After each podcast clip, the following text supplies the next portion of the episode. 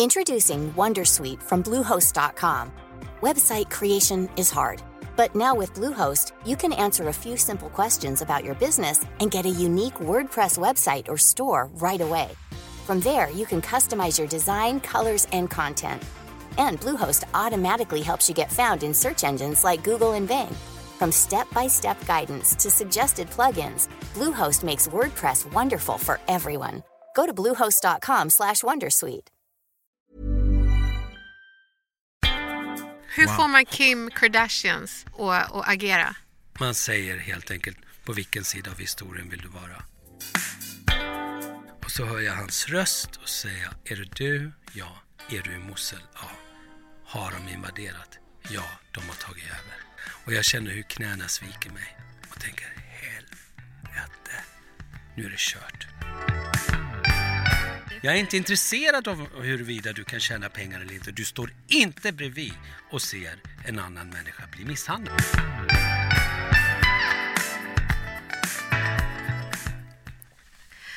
Hej Elaine! Hej Faye, välkommen tillbaka! Tackar, tackar. Du var vikarieledig höll jag på att säga. Jag, jag var, jag, exakt, jag fick vara ledig och vad duktig vän du var. Visst är hon, vår producent? Ja. Ja, hon...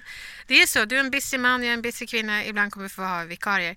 Men du, vad, vad, vad gjorde du för någonting? Varför var du borta från Visionärspodden? Jag var på jobb och fick vara i Milano Ja. och träffa mina kollegor där. Kollegor, det var, du är chef över dem? Jag är chef över dem. Så jag, jag, jag berättade precis för dig att jag har ett väldigt roligt jobb där jag får åka runt i Europa och eh, implementera våra produkter. Jag sy- sysslar med eh, ett bolag som sysslar med annonsförsäljning bland annat. Vilka olika länder får du åka till? Jag får åka till ehm, eh, Italien, Spanien, Portugal, Tyskland, Frankrike. Shit, hans ögon bara glittrar här och nu ska jag döda dem. Åker du tåg dit Faye? Jag går dit. Vad bra! Klimatsmart och bra. Väldigt klimatsmart. Men du, idag, Ja. idag, wow! Ja. Det här har jag sett fram emot. Jag Eh, med. Mm, då ska vi säga så här. Välkomna till Visionärspodden Välkomna! med Elaine Eksvärd. Och Faye Ghani. Here we are. Yes. Och idag ska vi träffa Nori Kino. Berätta om honom. Jag vet inte hur jag ska berätta om den mannen. Han, är, han, har, varit, han har kallats för den galna kocken. För han, var, han, han ägde restauranger back in the days. Ja. Och sen valde han att eh, byta riktlinje i livet och bli journalist. Och jag har fått höra att det här är en journalist with balls. Han har påverkat Barack Obama. Han har eh, skrivit eh, för alla möjliga internationella och nationella tidningar. Eh, en frihetskämpe. Eh. Och barnrättskämpe. Och det är, jag älskar ju sånt där. Ja, Och eh, inte bara det, förutom att påverka Barack Obama som är presi- eller var president, så har han också påverkat eh, presidenten i sociala medier. Hur får man Kim Kardashian att engagera sig i ens frågor? ja. Det är hans svar på. Och idag ska vi träffa honom. Yes. Mannen med the balls, kan man säga så? Jag vet inte. Nej, det kan man alltså, inte jag alls tänker säga. på pungkulor Nej, nej, så. nej, så kan vi inte säga. Ja. Eh, idag ska vi träffa... Ja, konstigt det blev. Nu tittar du Hur jättekonstigt på skulle man säga så? Var- Varför säger man mannen med the balls? Nej, men, det, det, nej, men jag säger ju kvinnor with the balls as well. Men det är, så, Säger du? Ja, men det är helt fel. Jag ska, jag ska sluta med det. Ja. Men eh, så här kan vi säga. Nori Kino, en människa med ryggrad. Bra. Då kör Ryggrad vi. är bättre än bollar. Ja. ja. Då kör vi. Då gör vi det.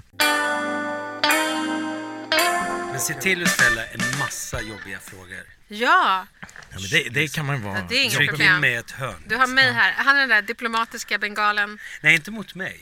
Inte? Nej, där är han tvärtom. Är han? Ja.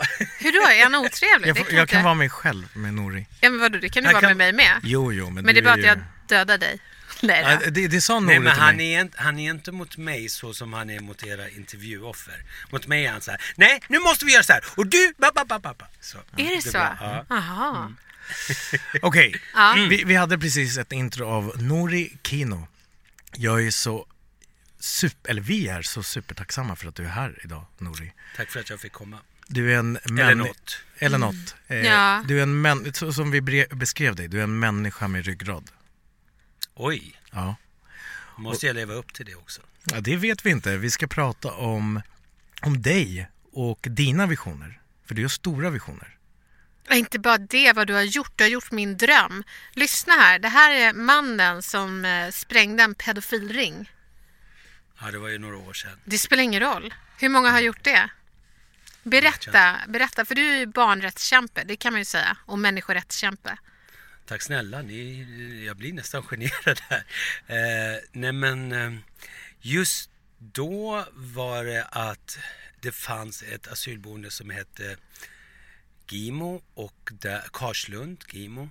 Och där fanns det ensamkommande flyktingbarn som det också numera heter. Och, och den diskussionen har förts de senaste åren. Vilket Men år då- var det här då? Det här är 2001, 2002 någon gång. Mm. Och jag hade varit i Jordanien och låtsats vara flykting för att bli smugglad till Sverige och redan där började jag få, vad ska man säga, anade jag att det är saker och ting som inte står rätt till med flyktingbarn. Och eh, på den tiden var det väldigt tabu. Det här med barnprostitution, sexuellt utnyttjande av barn.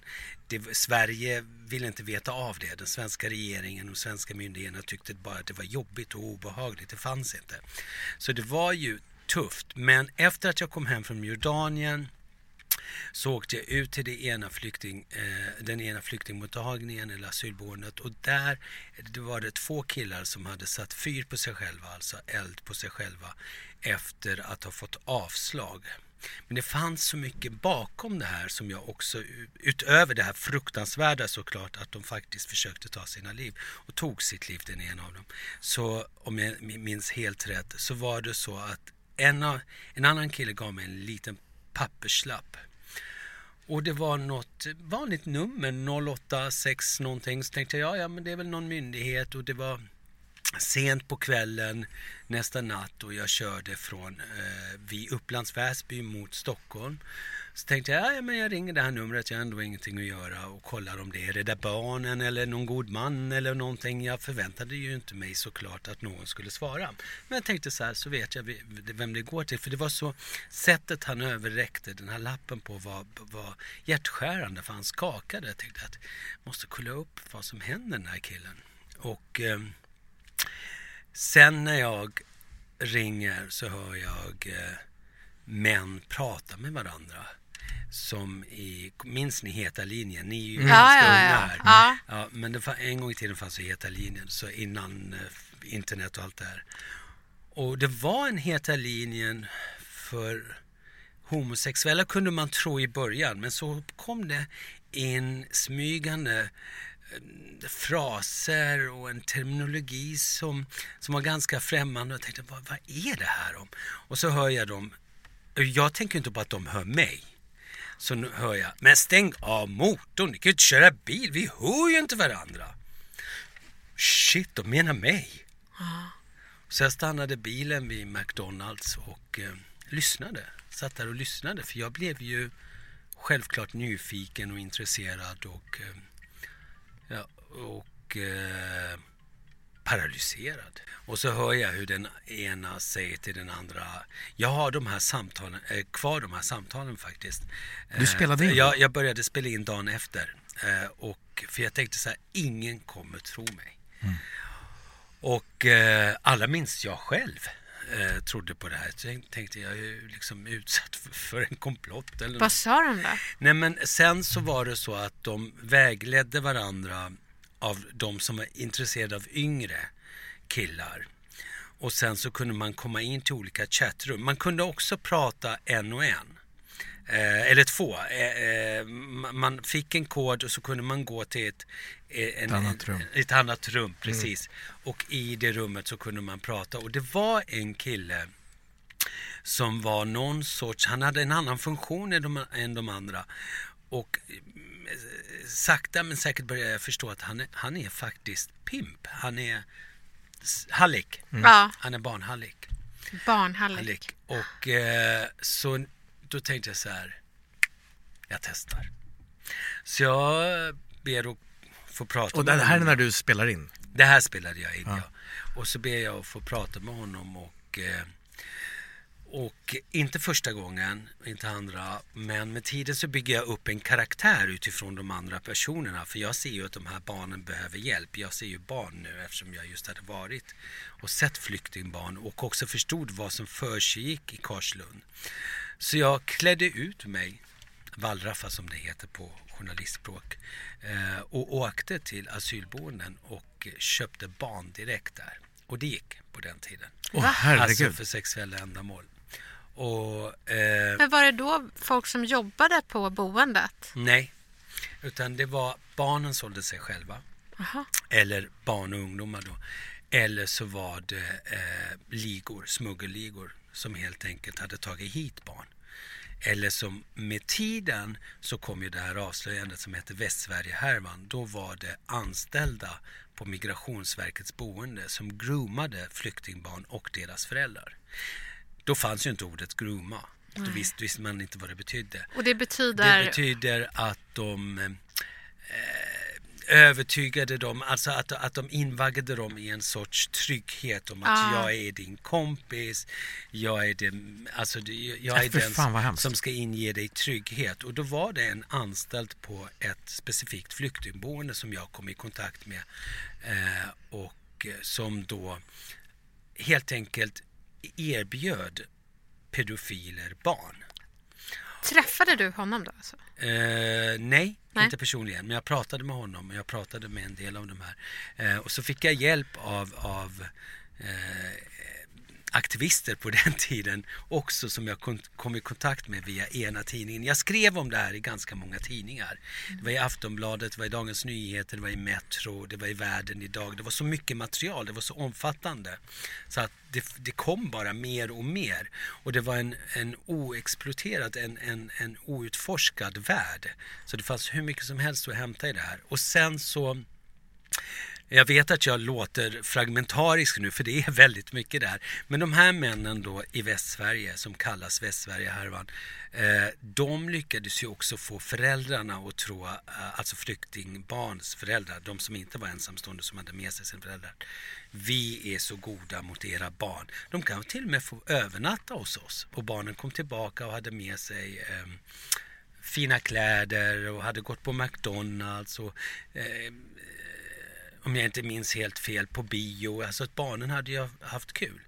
Eh, men barnen var sexuellt utnyttjade och drogade. Och en av de här männen i Västsverige, han, han var på den tiden en ganska känd profil i, i Göteborg. Han, det var bestialiskt. Alltså jag kunde inte sova. Jag, jag kände att nej, Alltså jag kommer göra precis vad som helst för att sätta dit dem. För, mm. Och jag hade kontakt med polisen och det får man ju inte ha som journalist. Men jag kände att i krig finns det inga regler. Och det är ingen som tror mig. Jag pratade med ganska många i alla fall i branschen. Folk ryggade tillbaka. Mm. För det var lite för jobbigt. Det här Men är så många är det år så? sedan. Varför är, men det är så fortfarande, Ja, det är lite grann så fortfarande. Men in, det var mycket värre då. Ja. Och sen så Sen hände det eh, i alla fall så gick jag till Ecpat som är då en organisation. Mm. Och Ecpat var ganska okänt och hade just blivit ifrågasatt. Ecpat hade släppt en rapport om barnprostitution, barn och ungdomsprostitution i, I Sverige, Sverige. Mm. och, och liksom folk eh, ja, dissekerade den här rapporten och tyckte sig hitta brister. Och jag såg ju direkt att det här handlar om att så här vill vi inte ha det. Då är det Ecpats fel. Det är mm. alltså uh, The Messenger, vad heter det? Mm, kill the messenger. Ja. Ja. Och så jag ringde Ecpat och kontaktade Helena Kalén som är den som uh, initierade Ecpat, som är the founder, som är grundaren och fantastisk människa. Uh, så att då satt jag med de här på Ecpat och de kände ju till det här, men de behövde få det bekräftat. Mhm. Så att vi kompletterade varandra. Men, men en fråga där mellan, Ja, n- n- självklart. n- när, du, när du, du spelar en roll. Ja, det du- gjorde jag också. Ja, okej. Men, men när jag kom till Ecpat så kom jag ju som journalist, Mm. som Nouri Kino och berättade och, och hade med mig inspelade band och hade med mig bevisning. Jag hade tagit bilder ut i Skärom, eh, Skärholmens centrum vid en toalett där två killar sålde sig själva som jag hade varit i kontakt med. Jag hade en nigeriansk flicka som fanns i en lägenhet inte långt ifrån där ni två bodde när ni var barn som jag hjälpte fly eh, från, från eh, den här ligan. Hur gammal var hon? Eh, 14 eller 15. Mm. Eh, jag tror inte hon vet själv hur gamla hon var. Eh, så att det var, det var, det var jag eh, ja, kanske att ta i men jag blev besatt. Mm. Jag kände att nej, ni ska få, vänta bara. Jag vet att det här låter lite högmodigt eller något sånt i Sverige, men så kände jag. Och jag har alltid varit... Jag tycker det låter modigt. Mm. Ja, tack. Eh, eller jag vet inte. Jo. jo. Men, och jag har alltid varit en hybrid mellan aktivist och journalist. Och det mm. kan man ju inte riktigt vara i Sverige. Men jag står ju för att jag är en hybrid att jag gör både och. För jag tycker att huvudsaken är att det är baserat på fakta, mm. inte vad du kallar dig själv. Eh, om du nu huruvida är reporter eller om du agerar på annat sätt. Eh, så att när jag är hos Ecpat så säger jag till Ecpat, jag kan inte polisanmäla. Då är jag rökt i branschen. Det kommer inte gå. Eh, och då ringde de så satt vi där. Nu är det så pass länge sedan och det här första gången jag berättade det här och jag var faktiskt inte förberedd på det. Jag trodde vi skulle prata om saker som händer idag, men visst, ja. fine. Det här händer idag? Det händer idag, absolut, ja. i allra högsta grad. Så då satte vi oss och eh, då ringde de polisen och så spelade de upp samtal som jag har med de här pojkarna. Och polisen hade vissa, de hade viss, viss info men ingen bevisning. Och sen slog de till Mortensen. när, när de, polisen gjorde alltså självklart också en egen eh, vad heter det, utredning och sedan ledde det till, till en förundersökning som i sin tur ledde till åtal mot 11 män och sex dömdes till väldigt ringa brott. Eh, och då blev det här uppmärksammat. Den dåtidens migrationsminister Jan O Karlsson som har gått bort, bort eh, må hans eh, själv vara salig. Och eh, barnministern, åh vad pinsamt, nu minns inte jag vad hon heter. Åh, jag, jag, jag ber om ursäkt, men du, vad du ännu heter. Eh, vi har ingenting som vi kan googla här, sorry, allting är avstängt. Men de tyckte det här var jättejobbigt, speciellt hon. Hon, jag försökte kontakta dem på alla sätt. Jag försökte få dem att förstå att det här försiggår här och nu. Mm. Det drabbar ensamkommande flyktingbarn. Det drabbar barn som har kommit hit med sina föräldrar och det drabbar svenska barn. Och, eh, och, och det var de här pedofilerna som också erbjöd mig svenska barn. Inte, eh, jag höll på att säga bara, mm. inom citattecken, andra barn. Eh, Hur fick de tag i de barnen? föräldrarna. För de har groomat föräldrarna? Ja. Eller så är föräldern pedofil. Ja. Och så erbjuder barnet. Mm. Uh, så jag, jag kommer aldrig glömma när jag sitter, när jag låtsas vara hallick. Jag hade ju olika roller i det här under den här tiden som pågick i nästan två år. Och det var jättetungt. Och så gjorde jag om det igen. Jag lovade mig själv att jag aldrig ska trasa sönder mig själv mm. så som jag gjorde då. Blir man trasig? Ja, i allra högsta grad. Du, du blir, alltså när du träffar de här trasiga barnen, det, det blir ju en del av din själ. Mm. Så är det. det. det. finns nog ingen terapeut som kan säga annat. Eh, och stå, jag, jag, sitter på, vad heter det vid Centralstation, hotellet, SAS, Radisson. Just det. Ja och har låtsas vara pedofil. Jag har bokat möte med en kille som after work ska ha sex med en svensk kille eller åtminstone en blond kille på ett hotellrum. Han har själv betalat hotellrummet, han har bokat alltihopa. Jag ska leverera pojken. Eh, och så sätter jag mig i baren och han mässar och säger att han är här. Och jag skriver att jag är jätteledsen men han fick halsfluss. Han, han var för febrig du får ta ett annat barn. Och han blir rasande. Så han kommer och sätter sig vid baren där jag sitter. Självklart vet, vet han inte vem jag är.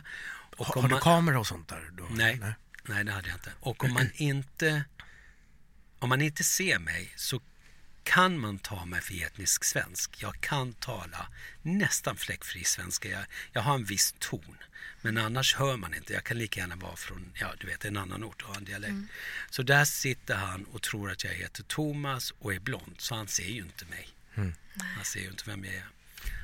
Och det slår mig att den här killen, och det var så naivt på den tiden, självklart finns det ju ingen, ingen sinnebild för hur en pedofil ser ut. Mm. Det vet ju du Elaine. Eller, ja. ja, för jag har en pappa ja. som är det. Mm. Ja, mm. och din bok, herregud, alltså. Ja, och där kan vi ju tala om grooming allra högsta ja, ja, ja. Uh, och och också, där kan vi också tala om töja gränserna där, där pedofilerna själva faktiskt försöker hålla tillbaka, hålla tillbaka. Precis. Och sen så kommer våldtäkterna och det lärde de mig också. Men vad hände då när du alltså, satt där i där Satt han, och jag tittar på den här killen och tänker så här. Shit, han är snyggare än Tom Cruise. Vilken sjuk värld. Mm. För bilden var ju den här fete mm. snubben nere i Thailand. Mm men det kan vara vem som helst? Det kan vara precis vem som helst. Exakt vem som helst. Och sen så skrev jag några artiklar. Barnministern rasade till sist. Jag hade permar och permar med material på. Mm, alltså så mycket jag, utredningar som aldrig hade lett till no, eh, någonting. Och så poliser som ville hjälpa. Det var, eh, alltså det var ju ett nätverk av människor som runt omkring mig hjälpte till med det här. Jag förstod ju inte ens att det var farligt på den tiden. Jag kör ju bara. Jag, eh, och sen det här är Visionärspodden. Jag har aldrig haft en vision. Jag har Nej. ingen vision, jag kör. Mm. Den en, alltså jag vet, det är inte så att jag vaknar och tänker idag ska jag vara, vad gud, då ska jag göra det här. Ja, fast så, samtidigt, du vill ju rädda de här barnen. Ja, och visionen var ju att ja, sätta dit då, pedofilerna. Ja, absolut. Men när han visionen satt där... var också att förändra lagen och det lyckades vi med. Häftigt. Ja, det var det. Och att, att få myndigheter och, och politiker eller beslutsfattare att förstå barnpornografi. Mm.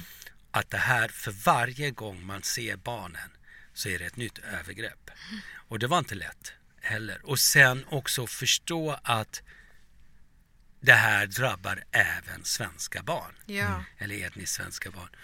Så skrev jag en, sen var jag på Rädda Barnen efter att de hade gripits, dömts. Eh, två av dem satt i fängelse. Så blev jag inbjuden till Rädda Barnen för att prata om det här. Och då efter föreläsningen så kommer en, en kvinna fram till mig och säger att jag, jag vill att du ska Eh, hon, hon stod på något konstigt sätt när alla andra hade gått och bara tryckte vid ett hörn och så sa jag kan hjälpa dig. Sa hon, jag tror faktiskt att du kan göra det. Och några veckor senare så hade jag ett jättematerial med den så kallade Södertäljeflickan. Och Södertäljeflickan är, och nu är ni alldeles för unga, Södertäljeflickan var en tjej i Södertälje vars far förgrep sig på och sålde. Och hon hamnade hos en fosterfamilj Hos den här fosterfamiljen börjar hon berätta. Och alla barn som varit utsatta, förlåt Elaine, kan rekonstruera minnen. För det här är så traumatiskt. Så att det är jättesvårt. Och det spelar ingen roll. I mitt fall, jag blev ju kidnappad som barn, jag blev misshandlad som barn. Så man vet aldrig, det svävar. Vad vet jag egentligen? Mm. Har det här hänt eller inte? Och man vill ju inte att saker och ting ska ha hänt än, för det är så svårt. Mm. Nu får Elaine tårar i ögonen får jag också. Nej. Ja. Eh, var var vi någonstans? Jo, nej, men jag fastnade här... det här med att du blev kidnappad och misshandlad nej, som men det tar vi Nej, men det, nej, men det nej, måste men vänta. Vi... Så ja, vad, okay. vad händer är att jag skriver... Jag intervjuar Södertäljeflickan. Hon påstod att man hade dödat barn efter att man har våldtagit dem och att man hade grävt ner dem utanför Södertälje. Man hittade aldrig några barn. Eh, alltså polisen grävde upp stora områden. Och det var helikoptrar och det var allt möjligt inblandat. Eh, och när jag läste hela den här, när jag läste förundersökningen, alla tidningsartiklar och du vet tv och radioinslag från, från den tiden. Så kände jag så här, hur kan man lita på henne? Och det var ju inte så att man litade på henne. Till sist det hände ju ingenting. Jan Guillou var en av bland ett antal personer som gick och sa att hon är ju galen och ni är alla galna och det här förekommer inte. Och varför lägger vi ner en massa pengar på den här tjejen etc. Så jag skriver en artikel och går till Dagens Nyheters helgbilaga och säger att här är alla böcker jag har läst. Jag tar med mig dem. Här är förundersökningen, här är spillmaterialet, här är en annan förundersökning. Det finns bitar i det hon har berättat och i förundersökningen som hänger samman med det som händer i Sverige idag. Det är samma gäng. Det är Okej. samma män.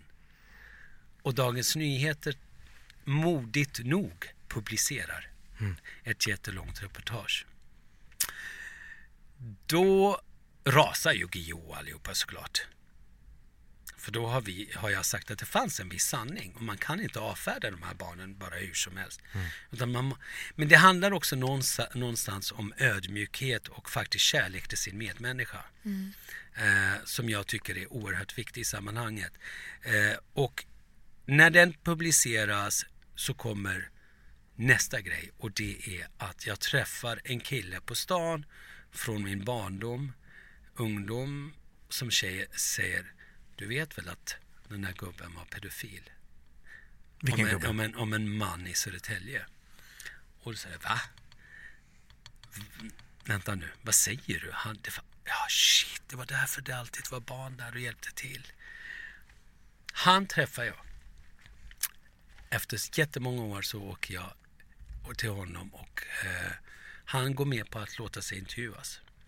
Han, därför att han försöker neutralisera eller han försöker, vad heter det, att han försöker rättfärdiga övergreppen med att barnen själva vill ha sex.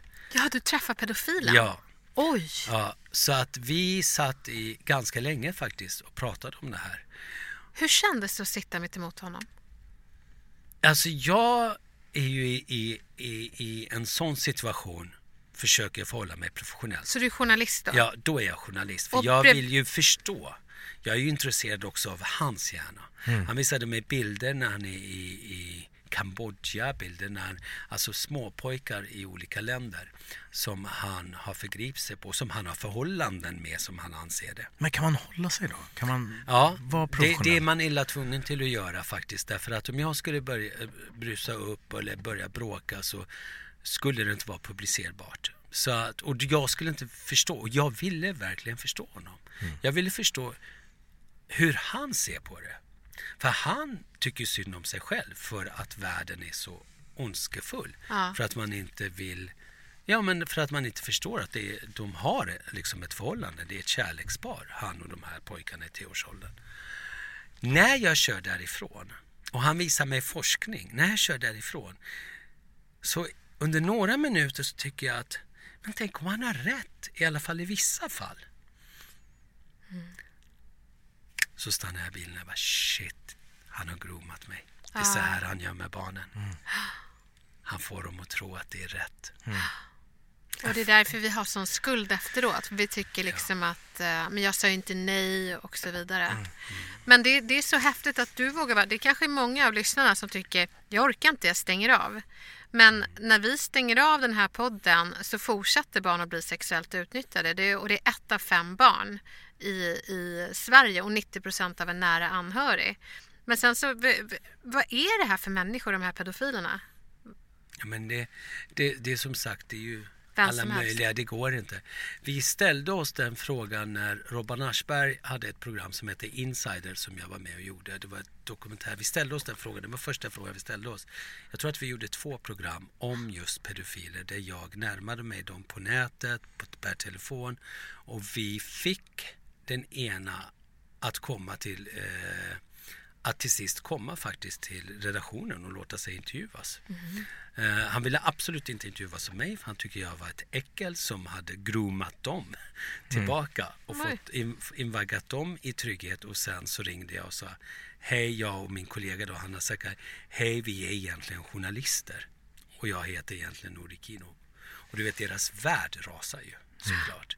Den ena var kyrkopolitiker, den andra var känd krögare. Så det har varit en känd basketspelare, sen har det varit lärare. Och de men det, det, det som är gemensamt är att, eller det, inte alla, men en stor del av dem söker sig till yrken där du har närhet till barn. Precis, Mm, så, den, så. du ställer upp på den meningen. Där barn finns, där Mm. finns pedofiler. Ja, det, det, det är i alla fall min erfarenhet av. Nu har ju jag jobbat med det här så länge så att idag till exempel så hjälper jag en, en av väldigt, väldigt många som försöker identifiera eh, Isis, alltså över, eller eh, yazidiska och andra barn som har varit sexslavar hos Isis. Och som sagt, innan jag kom hit idag så tänkte jag, hade jag ingen aning om att vi skulle prata om Västsverige-härvan. Men det ju, finns ju en röd linje att jag fortsätter ju precis som ni säger att jobba för barn. Var det är- fick du den kampen ifrån? Men, ja, ja, där har jag en, en viktig fråga. För du har berättat för mig att du blev kidnappad som barn. Och när du var ett år, eller hur? Och eh, vänta, vänta. Låt mig ställa, ställa frågorna först. Eh, för du har en superintressant historia som börjar med att du blir kidnappad, vilket du ska berätta om. Kommer hit som åttaåring till Södertälje, right? Och sen så har du en uppväxt där du är som dig och mig, Elaine. Eh, mörk, ensam. Eh, en del mobbing vad jag förstått. Ja, ja, ja. Eh, sen så var du Till galna skillnad kocken. mot er hade jag 41 kusiner. Ja, ja, nej, det, Ah, ja, det, ja, det är backup. Men sen så var du galna kocken. Nej, Eh, först var jag läkarsekreterare.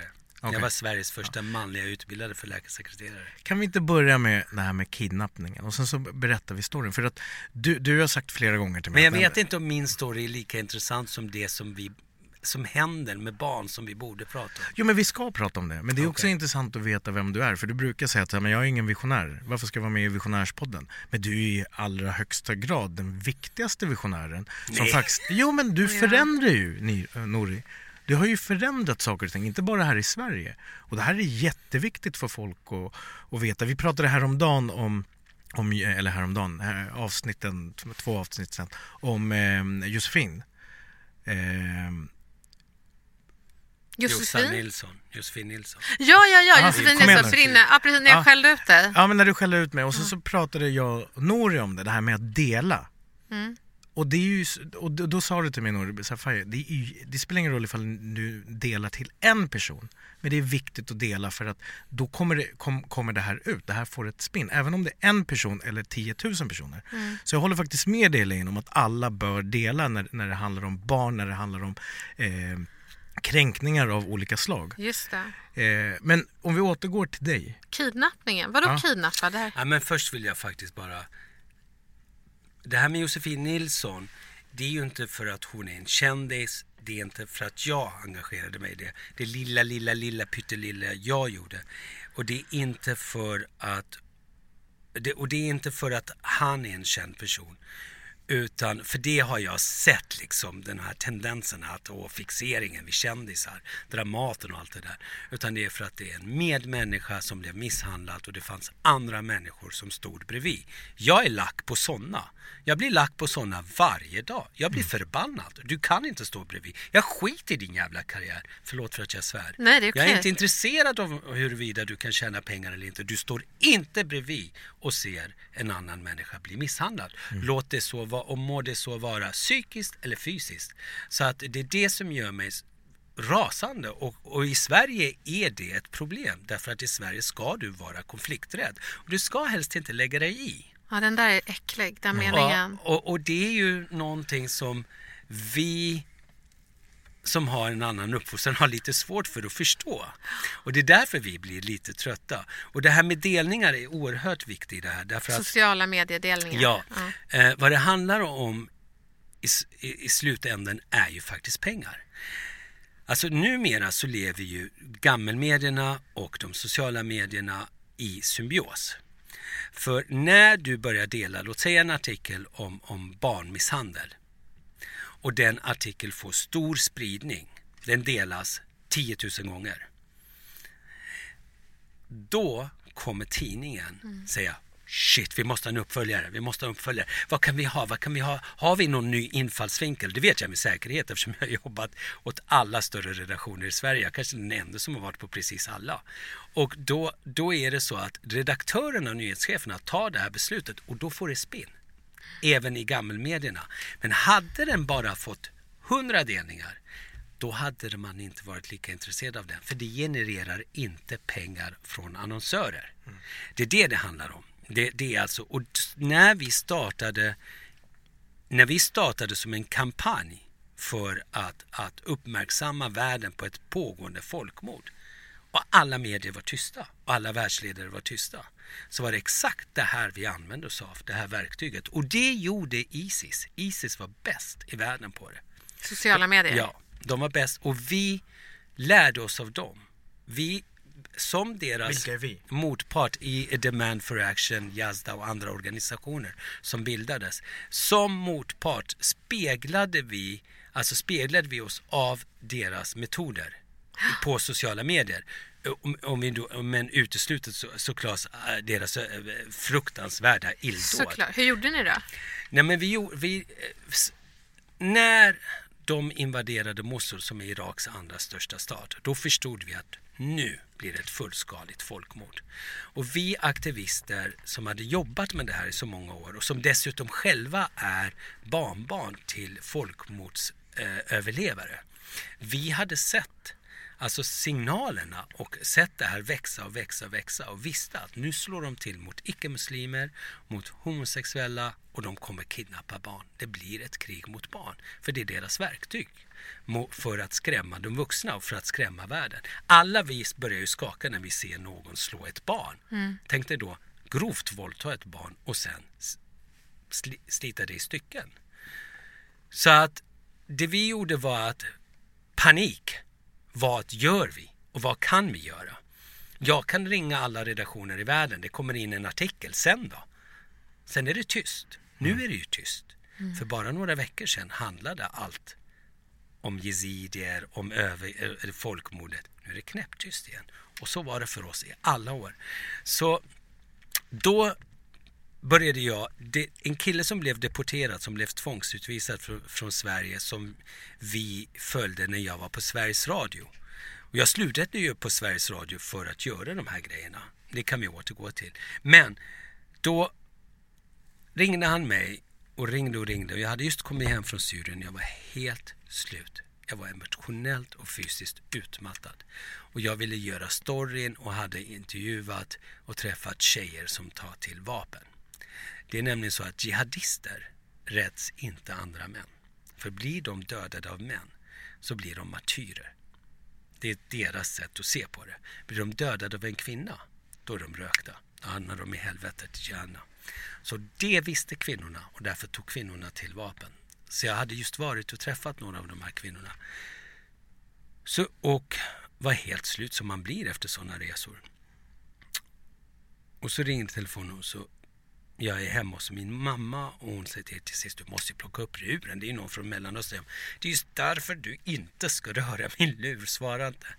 Men han, den envisas och jag svarar. Och sen när jag svarar och så hör jag smattret och explosionerna. Och så hör jag hans röst och säger Är det du? Ja. Är du i Mosul? Ja. Har de invaderat? Ja, de har tagit över. Och de hyllas. Och jag känner hur knäna sviker mig och tänker helvete, nu är det kört. Nu kommer de bilda sitt kalifat som är alltså ett eget land med, de här, med deras ideologi och deras övertygelse och de kommer slå till mot hela världen.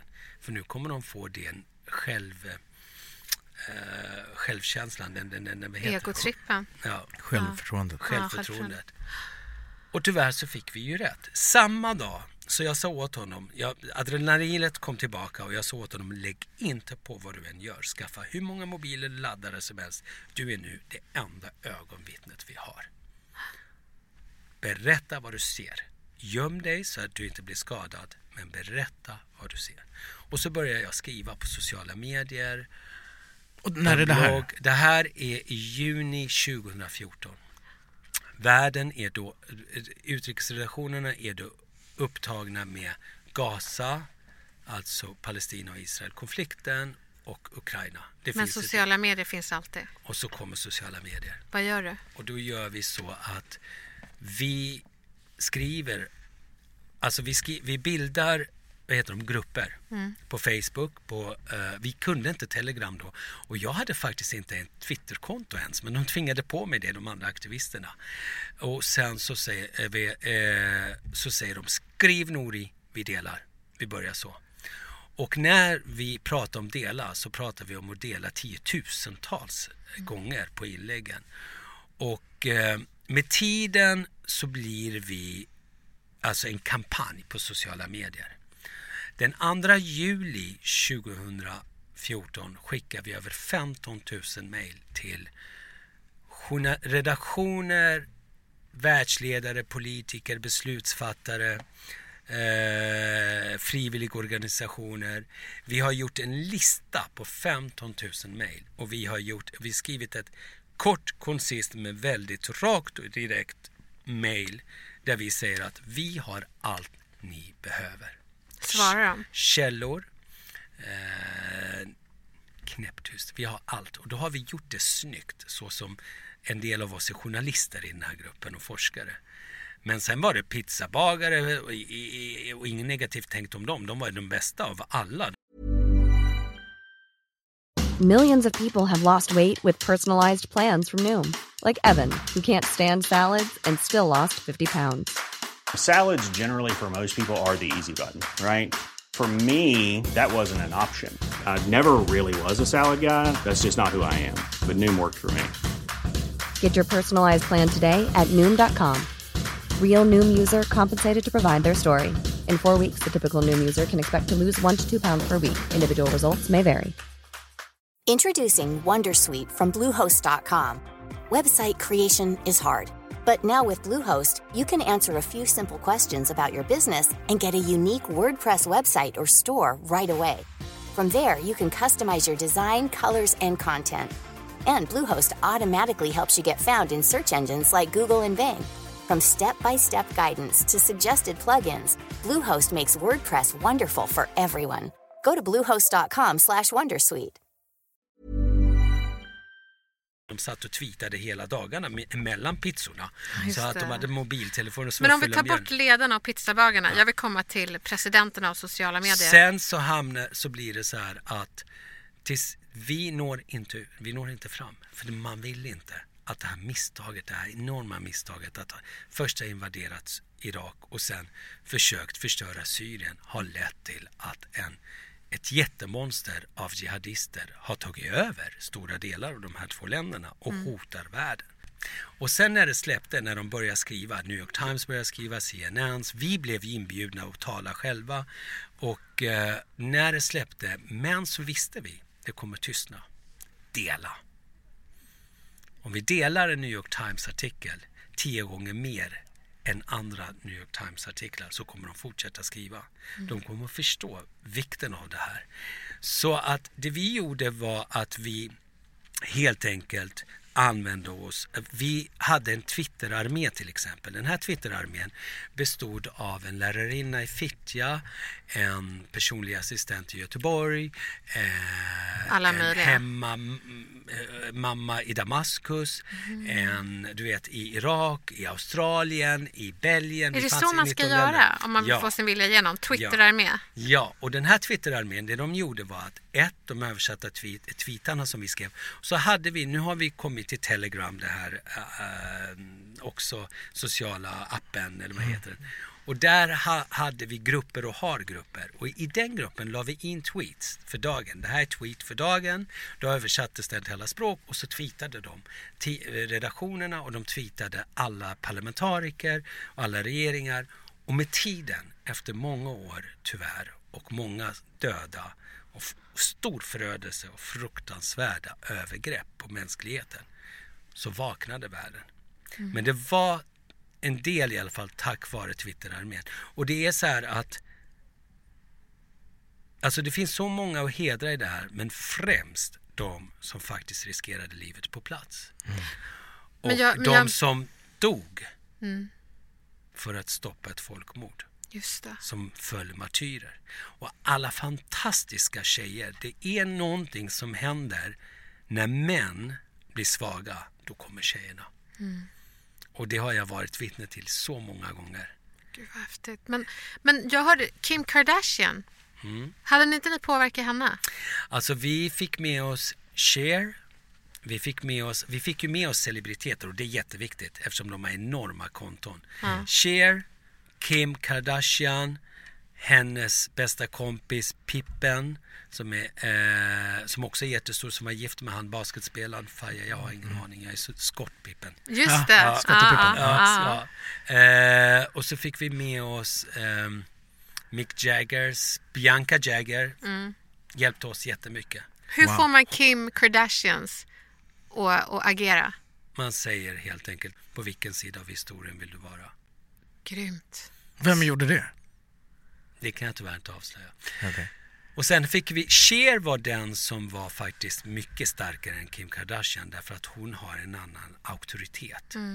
Eh, eh, och sen så, så är det ju så att när vi fick med, när vi fick Obama att ändra sitt tal till världen, då fick vi själva självförtroende. Men hur, ber, berätta om hur, hur ni fick Obama att ändra sig. Nu är jag så torr i halsen, ni måste ställa frågor. Ja, på vatten. Nej, men, det, men det här är så intressant hur man får folk att... att Nej men alltså det, det viktiga är att, tror jag, att alla kan vara med och förändra. ja, det, äh, även om det är en delning eller att Ja. man skänker 50 kronor eller att man skänker 50 000 kronor.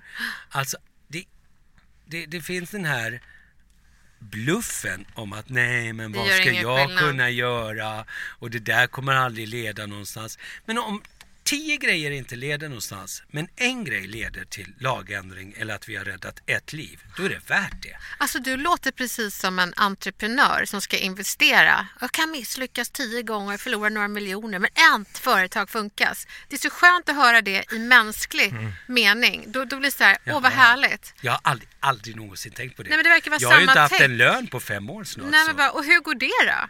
Hur kan man leva på att vara människorättskämpe? Man lever på att man vet att igår så räddade vi ännu ett barn från gatan i Libanon. Gjorde ni det igår? Ja, det gör vi ganska ofta. Hur gammal var det barn, är det barnet? 13-årig pojke. Och idag så fick vi röntgenbilder på en liten flicka som har varit grovt misshandlad. Så då vet vi att hur mycket det kommer att kosta att operera henne. Så att det man lever på det är ju att vi lyckas förändra. Hade vi inte lyckats förändra, och det tror jag gäller alla aktivister, kanske till och med entreprenörer eller företagare, så, så blir man ju sliten. Man, man, man, man, man slås ju ner. Men då vi har sett att vi faktiskt kan göra något och gör det och förändrar. Och jag menar att visst det kan handla om att, att förändra livet för hundratusentals människor, kanske miljoner. Men egentligen räcker det faktiskt för att förändra livet för en person. Så, Det är så som bor- häftigt. Ja, men ditt liv förändrades ju.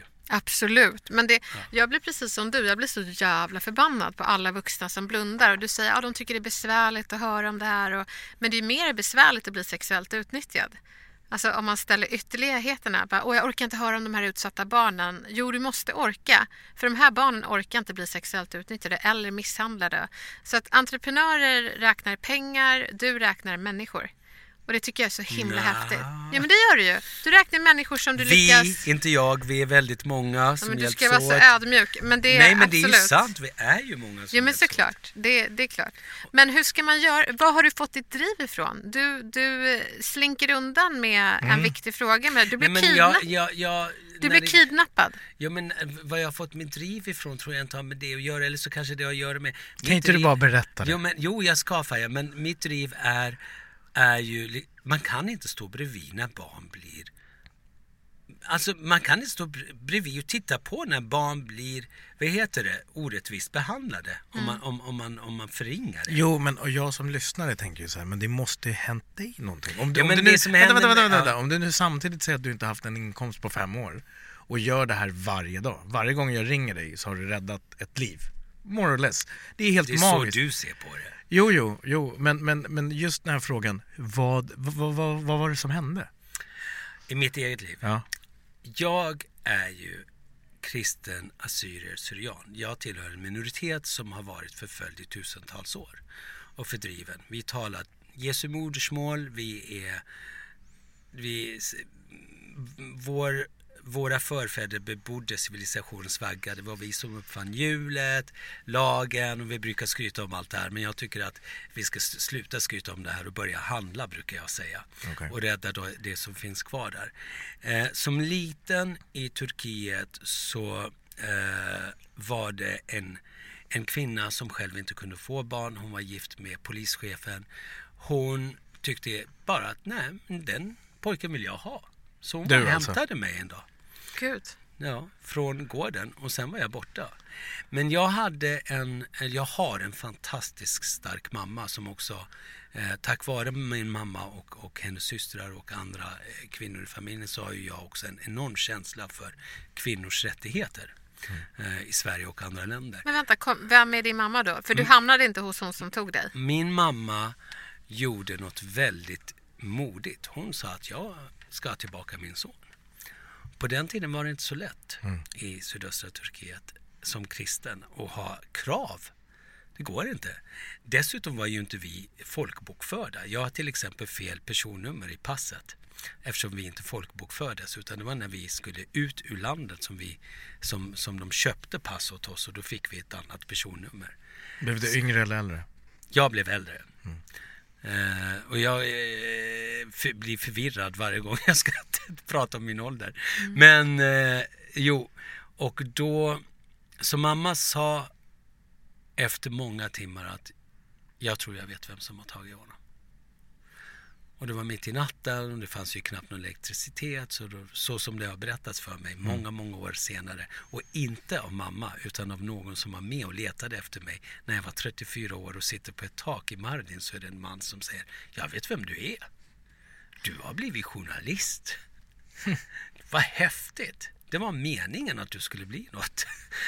Och, eh, och han fick mig att börja röka igen men det är en helt annan historia. Så att då letar de efter mig och det här är ju jättefarligt. Mamma säger åt männen då, pappa och morfar att nej, nu knackar vi på hos polischefen. Och då säger morfar något i stil med, men vi kan inte väcka polisen, de vet att han är borta, det är anmält. Och man, nej, hon har honom, han finns i det huset, jag vet det, jag känner det på mig. Så de knackar på och pappa ber så hemskt mycket om ursäkt. Och pappa kände den här mannen för pappa var eh, stans frisör. Eh, och då hade man en särställning på den tiden om man var frisör. Han kunde ju faktiskt slunkit med rakhuven annars. Men så... Och då säger de, vi ber om ursäkt för att vi, betjänten kommer, vi ber om ursäkt för att vi väcker er med, med så här mm, gryningen. Men ja, skulle ni kunna hämta han i huset? Så han kommer springande, ser min pappa och säger vad är det som har hänt? Och då säger pappa att nej men... Eh, och då säger mamma, ni har min son. Ja, vad är det du säger kvinna? Och då, efter många om och men, ganska lång story, så hämtar han mig i ett rum fullt med leksaker. Inrätt för min skull. Oj! Ja, hon kunde ju inte få barn. Så hon hade förberett det här. Nu vill jag åka och träffa henne. Hon är tillbaka i Midjat, där jag föddes. Hon har bott i Tyskland i jättemånga år och jag fick veta förra sommaren att hon. Nu vill jag åka och träffa henne. Jag tycker det är spännande att förstå hur hon tänkte. Efter den händelsen... Så... Hur, hur länge var du borta? Jag var bara borta ett dygn. Okej. Men efter den händelsen hände många dramatiska saker. Mig och min syster. Mamma lämnade oss när vi var väldigt små och åkte till Tyskland för att rädda oss. Och hon själv var analfabet, hade aldrig fått gå i skolan. Och eh, egentligen det mest modiga någon någonsin har gjort. Hon åkte som hon var 23 ungefär, åkte till Tyskland, ett land hon inte vet något om. Och hon är ensam kristen bland en massa muslimska kvinnor som ser ner på henne på ett tåg. Och det här tåget åker till ett land som hon inte har en aning om. Men hon har en lilla syster där. Hon måste hitta sin lilla syster och sen så ska hon jobba och se till att hennes barn kommer ut ur rädsla och förföljelse till den fria världen. Hon vet inte ens vad den fria världen är. Men hon kommer fram. Snacka om att ha en vision. Ja, där har, där har vi en visionär. Och hon lyckades med sin vision. Det är enormt. Det, det, det, alltså det är så svårt för oss att förstå det hon genomgick. Hon kunde inte något av språken. Men hon hade en vision. Och hon lyckades. Hur många syskon är ni? Vi är fyra syskon plus två av mina morbröder som eftersom mam, min mormor gick bort när mamma var ganska liten så att när de kom till Tyskland så fick vi lära oss att det är våra syskon så som asylsökande ljuger, ljög vi också som asylsökande eller vad vi var på den tiden. Vi var gästarbetare. Så vi trodde att det var våra syskon för det var det man sa till oss så att de också kunde komma och bo hos oss. Vi bodde i ett skjul, sen bodde vi i ett garage allihopa. Det jag minns av det här garaget det är att ni vet det här eh, japanska tortyrmodellen som egentligen inte är japansk glädje med eh, när man hänger upp kläder. Mamma och moster jobbade skift. Så de hängde upp kläder eh, som de tvättade för hand ovanför oss innan vi skulle gå till kindergarten och skola, alltså till daghem och skola. Duck, duck. Och det bara droppade. Det är vad jag minns från det här första boendet. Att det droppade. garage. Ja, Ja, att det droppade på oss. vatten. Ah, ja, ja. Ja, Men gud vad häftig mamma. Ja, min mamma alltså, hon är en hjälte, absolut. Men alltså när vi andra som är uppväxta i, i Sverige och försöker få ihop vardagspusslet och ekorrhjulet. Hur är det att vara barn och växa upp i en familj där man varit på flykt? Och, du sa att du blev väldigt misshandlad som barn. Alltså jag, för det första så var jag med om flera olyckor som barn. Där man inte trodde att jag skulle överleva. Och för det andra så kom jag från en kultur där man blev agad som barn för man skulle lära sig. Alltså att i, alltså pojkar och flickor, barn i länder där du måste bli vuxen snabbt är i tioårsåldern så att de kan sitta och diskutera med oss nu. Och jag vet att det låter konstigt i lyssnarnas öron, men så är det. De ungarna som lever på gatan eller som agas eller som söndras på ett eller annat sätt. För det första har de ett sjätte sinne. Och det är jättehäftigt och det tror jag ni två också har. Jag vet att du har det Faye fast du inte vill kännas vid det. Och jag är helt övertygad om att du har det. Man har ett sjätte sinne, man känner någonstans på sig saker innan de händer. För innan smällen kommer. Du känner det på dig. Och det tog mig många år att använda mig av det. Nu använder jag mig av det. Eh, jag känner, och jag, jag är som sagt helt övertygad om att ni också har det. Eh, använd er av det, för det är viktigt. Hur, nu, nu, nu tänker jag, nu har jag massa tankar. Berätta, hur, hur, hur ska vi tänka? Hur tänker du? När vet Du använder det i affärer. Du vet. Du, du är så slug.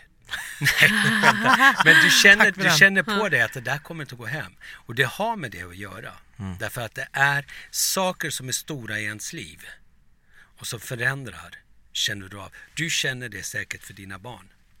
Ja, ja. Och jag, alltså, så fort jag har dålig magkänsla eller någonting då... eh, Alltså jag, Det jag, stämmer. Ja, men precis. Det är, och jag, jag, jag vet inte hur många jag har ringt och orosanmält för att, eftersom man tänker statistiskt att det är ett av fem barn som blir utnyttjade och det är flera som blir misshandlade i Sverige. Svenska barn som blir misshandlade så att det är inte bara kulturellt utan barn som inte är i krig. Så då, då, många tänker så här, åh tänk om jag har fel. Jag tänker, tänk om jag har rätt. Tänk om barnet blir utsatt. Så det är bättre att ha fel. Ja, den är mycket bättre. Men hur ska vi få alla? Jag tror att det är jättemånga lyssnare som vill bli precis som du och våga. Hur vågar du? Jag tror att lyssnarna nu är matta. Nej. För det första så är det inget stringent samtal. Vi hoppar från, men så är ju mitt liv just nu. Ja.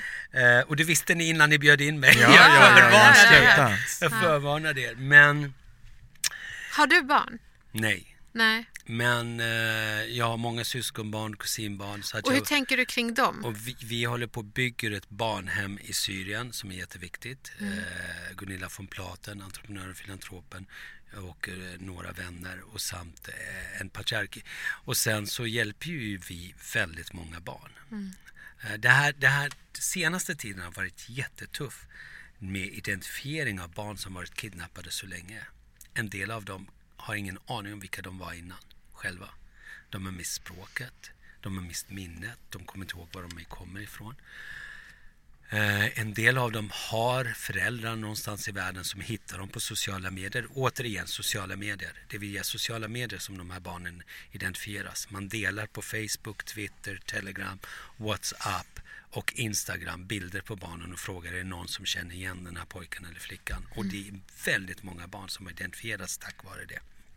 Och jag tror inte det skulle finnas ett sätt om inte sociala medier fanns. Då skulle ingen veta vilka de här barnen är i alla fall. En stor del av dem. Men identifiera pedofiler, alltså jag tänker hur ska vi tänka för att inte bli groomade av någon?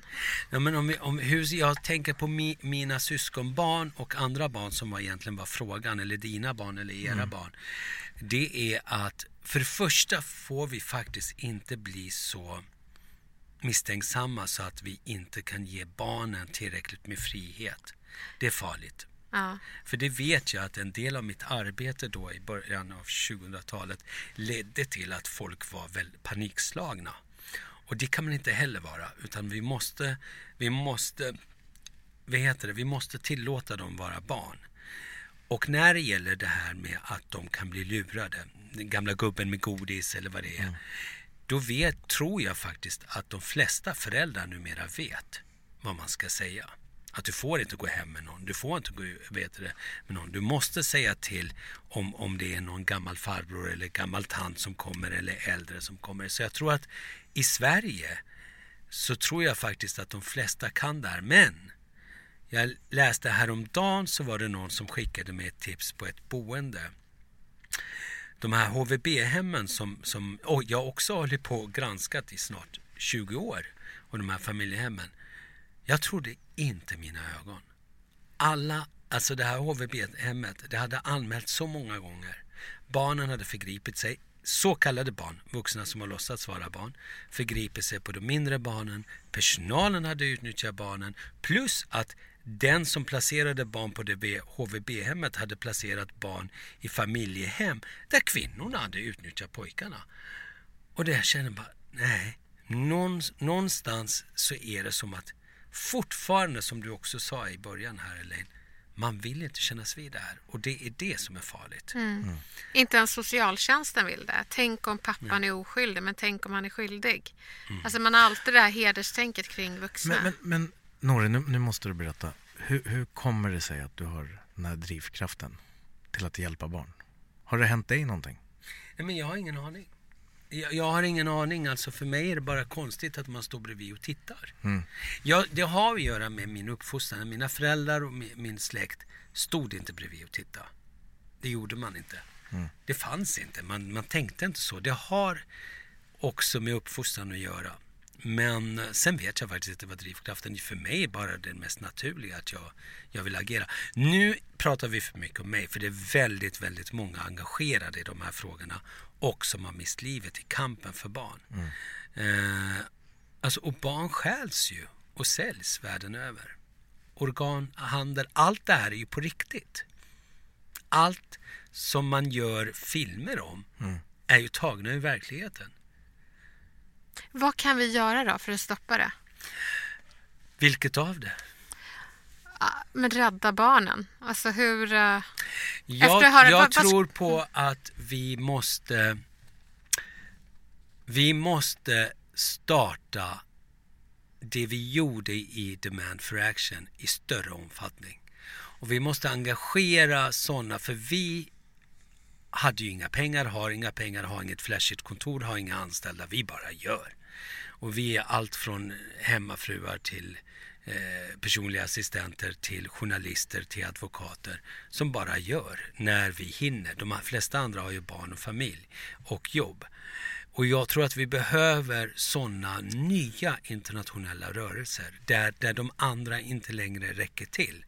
Där Amnesty med all respekt, Human Rights Watch med all respekt för deras jobb. Och det är ju lite det som eh, Clooney till exempel gör vill göra. Och Amal Clooney är ju engagerad precis i våra frågor, i yazidiernas frågor. Hon representerar ju... Alltså skådisen George Clooneys fru? Ja, mm. Amal Clooney. Hon är ju drus. Hon är ju själv från en minoritet i Mellanöstern. Mm. Så därför känner hon för det. Och där tror jag att vi kan komma tillbaka till det du den frågan. Jag tror att om man tillhör en förföljd minoritet som alltid måste vara försiktig och rädd så får man förmodligen ett annat engagemang. Mm. Kanske. Jag tror det. Alltså precis som du säger. Sen så undrar jag också så här, att få folk att agera. Jag tycker det är ganska, man blir ganska cynisk. Jag har ju startat en ideell förening som heter Tre ska bli noll. Och då tittar jag på de andra ideella föreningarna som finns i Sverige och så märker jag att det är vassa armbågar. Jag tror, men hallå, vi ska ju rädda världen här tillsammans, spelar någon roll. Men så bråkar de om vilka som ska få bidrag till pengar. Jag trodde att vi skulle... Vi blev chockade när vi skulle samla in pengar till ett barnhem. Ja. Därför inte i vår vildaste fantasi att de etablerade barnorganisationerna eller väljarna, att de skulle ge sig på oss. Ja, Inte i vår vildaste fantasi. nej, man så jag tror det. Man tror det. Det är ungefär som... Berätta om din förening. Vad, ska, vad gör ni? Jaha, nej men jag, jag upptäckte att nej men jag vill inte kidnappa din tid. Men jag, jag kan berätta kort. Tre ska bli noll eftersom det är lågt räknat till tre barn i varje klass som blir sexuellt utnyttjade så är målet att tre stycken ska bli noll. Så wow, det är- vilket bra namn. Ja men tack, apropå visionen. Så det är tanken att jobba förebyggande. Så jag är inte där du är, där det redan brinner och barn redan är utsatta, utan jag vill förebygga och eh, se till att barn lär sig integritet. Jag är övertygad om om jag hade lärt mig integritet. Stopp min kropp. Ja men precis, stopp min kropp eller eller som du sa, de här gubbarna i, i rock och så. Oftast är ju inte det, utan det är en gubbe i din familj. Ja. Eh, det är, och det är det vi behöver berätta för barnen, att eh, ingen får ta på dina privata delar. Jag berättade för min son när vi pottränade honom att mamma, pappa, vi får inte ta. Ingen får ta, det är bara di- du som får göra det. Och eh, sådana samtal vill vi lära alla föräldrar ha. Fantastiskt. Hur långt har ni kommit? Men långt, alltså, eller nej, vi har jättelångt kvar men vi, jag lyckades också ändra en lag i alla fall och det är att i förskolan, i skolplanen är det nu mera obligatoriskt att man pratar om integritet. Och det Det implementeras. är tack vare er. Ja, Mm. Respekt. Eh, tack så Förra året, mycket. 2018 va? Eh, det var då de fattade beslutet, nu i juni så eh, händer det. Okej. Men hur kan vi göra för att stötta ditt arbete? Vad ska vi skänka pengar? Det tro, vad vi ska skänka pengar. Ja. Man kan skänka... Pe- Oj, den hade jag faktiskt inte heller räknat med. Vi arrangerar en gala nästa lördag den 14. För när 14 jag, april. Ja, när jag var ute och gick häromdagen så fick jag panik och tänkte på när en kvinna faktiskt drog mig i håret. En änka vars barn hade varit utan mat i två dagar och hon hade registrerat sig fel och därför skulle hon inte få mat av oss. Så hon blev ju rasande, hon var helt utmattad och självklart så fick hon sen mat. Men man kan skänka pengar, man kan gå till vår hemsida, man kan gå till vår Facebook-sida. Och vilken man, sida är det? eh, demandforaction.com eh, Facebook heter vi också eh, Demand for Action. Vi kallas kort FATFA. Man kan följa mig. Man kan skänka till många, många andra organisationer. Vi har inte den konkurrensen i Mellanöstern på samma sätt utan vi kompletterar varandra. Vi har hittat ett sätt att komplettera varandra som, som känns väldigt bra. Eh, och man kan höra av sig till oss och många andra och vi vill självklart stötta dig. dig i- Nej, vi stöttar varandra. Ja, det är vi inga armbågar nej, nej, nej, nej, nej, vi vill så gärna, alltså det här är fantastiskt. Jag menar alla barn är lika mycket värda och alla barn ska vi värna om. Det Ja. är därför jag också har varit engagerad i, i vad heter det, omskurna eller könsstympade flickor. Vi har ju 30 000 sådana i Sverige. Kvinnor och flickor. Och att det måste man också, man måste se de signalerna och sätta stopp för det innan. Så att, eh, Och det tycker jag är så läskigt när föräldrar säger Nej men jag tjatar på alla mina vänner prata integritet med dina barn för du vill inte ha det där samtalet som jag hade med min mamma när jag var 21 att jag blev sexuellt utnyttjad. Och det är många föräldrar som säger så här Nej men mina barn är för små för att lära sig sånt. Och då säger jag, vet du det finns ett problem här. Du tycker dina barn är för små, pedofiler tycker inte barn är för små. Så du måste ju herregud, börja. gåshud. Ja, men det är det som är problemet då. Prata med dem, säg bara vad privata delar är. Det hade räddat mig om någon hade sagt så. Uh, usch, jag kommer bryta ihop nu för att eh, det du gör är helt fantastiskt. Nej, nej, det Jo, vi alla gör. Nu bryter vi Du, alla du, får ihop. inte, du får inte bli så svensk och så inte ta emot det. Men du är en vuxen man som inte blundar. Och det är helt otroligt. Och jag tackar dig för sluta nu. för, för, för alla barn som är utnyttjade. Och om det är någonting som jag önskar att folk kan få göra, uppleva i framtiden, det är att ett vuxet, en vuxen överlevare kan säga det jag säger till dig nu. Tack för att du håller ögonen öppna och tack för att du vågar titta där andra blundar. Om ni som lyssnar nu så hoppas jag att er vision är att barn i framtiden ska kunna tacka er. Tack. Vad säger man nu? Jag vet inte. Jag är... Jo, jag vet. Ja, För det är inte så att inte jag bryter, bryter ihop. Det händer ganska ofta. För de här barnens trauma finns i våra kroppar. Ge aldrig upp och kom inte dragandes med att just du inte kan göra något. Alla kan göra något. Och ni är levande bevis på det.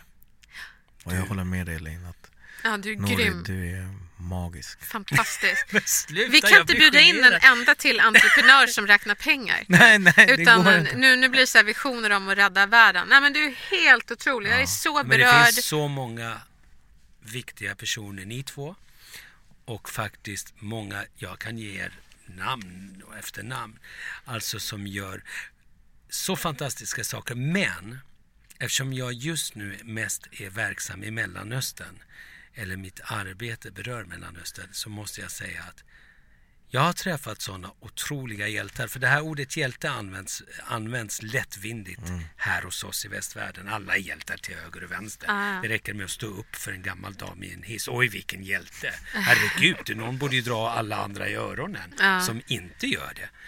Eh, men att träffa främst de här tjejerna som under de svåraste och farligaste omständigheterna med sitt eget liv som insats räddar andra tjejer eller andra ba- barn och familjer. Alltså det är så häftigt.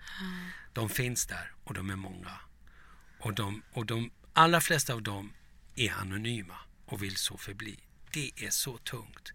Jag sa till en nunna en gång som hade varit läkare i, i Irak och plötsligt var hon nunna. Alltså nunna som i kristen nunna. Och så här, "V- v- vad håller du på med? Varför? Och då sa han, jag vill tjäna utan att tjäna. Och det här var enda sättet. Alltså att tjäna, att serva, att, att göra något utan att tjäna på det. En sista fråga innan för sen är vår tid slut. Om du blev eh, bortrövad av eh, gröna aliens och tog dig till en annan planet. Det är min kusin som har uppfunnit den här frågan, men jag tycker den är bra. Och du var tvungen att lämna mänskligheten med ett råd att ta med sig. Vad skulle du säga då? Ett livsmotto som de behöver hålla? Jag skulle nog säga att tänk på din medmänniska. Annars kommer du aldrig att bli hel själv. Wow. Den är väl jättebra. Och inte bara tänk väl. Gör Nej, gör för din medmänniska. Annars är du inte själv hel. Du är ingen människa. Du är ingen hel människa. Vi behöver bjuda in Nori igen. Jag vet! Nej, men, så, nej, vänta, vänta. Nej, jag bjuder med er till Libanon och Syrien och så gör vi en podd där. Ja, Det- ja, det det vi gör vi. sätter oss i Beiruts getton eller i Zahles utkant och Zahles. Nej, rätt ja, mm. Men vi sätter oss i Beiru- Beiruts getton och så gör vi en podd där. Ja, Jättegärna. Lätt, det är en vision. Det gör vi. Och kan Nej, vi det är ingen med- vision, det har vi det, det bestämt. ska vi göra. Det ska vi göra. Men, men en annan sak också, sista bara innan, innan vi går. Hur, för jag, precis som du, jag känner mig så nära kring det vi, hur vi drivs. Så man kan inte bara sitta och titta på. Ehm, det finns på sociala medier nu där de gör ett experiment och de iscensätter ett barn som blir mobbat på eh, Burger King tror jag det är. Och sen så ser de hur många som agerar. Och sen så samtidigt så delar de ut hamburgare till folk som har beställt. Och så gör de hamburgaren trasig. 90 procent går till eh, kassan och säger min hamburgare är trasig och skäller ut personen. 10 procent går till barnet. Det är ganska intressant. Här med- Var- Vart kan man se det här? Ja, jag kan, vi kan lägga upp det på, på men gör det. podden. Det är Ja. helt sjukt. Ja, det tycker jag verkligen. Det Så de blir jättearga. Min hamburgare är trasig, men ett barn blir slaget där. Så det är helt galet. Men det jag undrar, när, med Vi allt... måste lära barn från början Ja, civilkurage och... Ja. ja. Och tänka på, vi, det, det måste komma från scratch i skolorna, i, på dagis, Just förskola. Det. Jag håller på att skriva en barnbok om det. Vi, där ska en karaktär heta Nori, bara så att. Jo. Men du, en, Wow. en Nej, men jag har också en sista sak. Nej, men jag har inte kommit till det nu. Det var Ja. inte frågan. Utan frågan är, hur, när du vet allt det här, jag, jag kan ibland inte sova. Hur gör du för att sova på nätterna när du har all den här informationen? Kan du blunda och bara, nu sover Han, jag? han sover inte.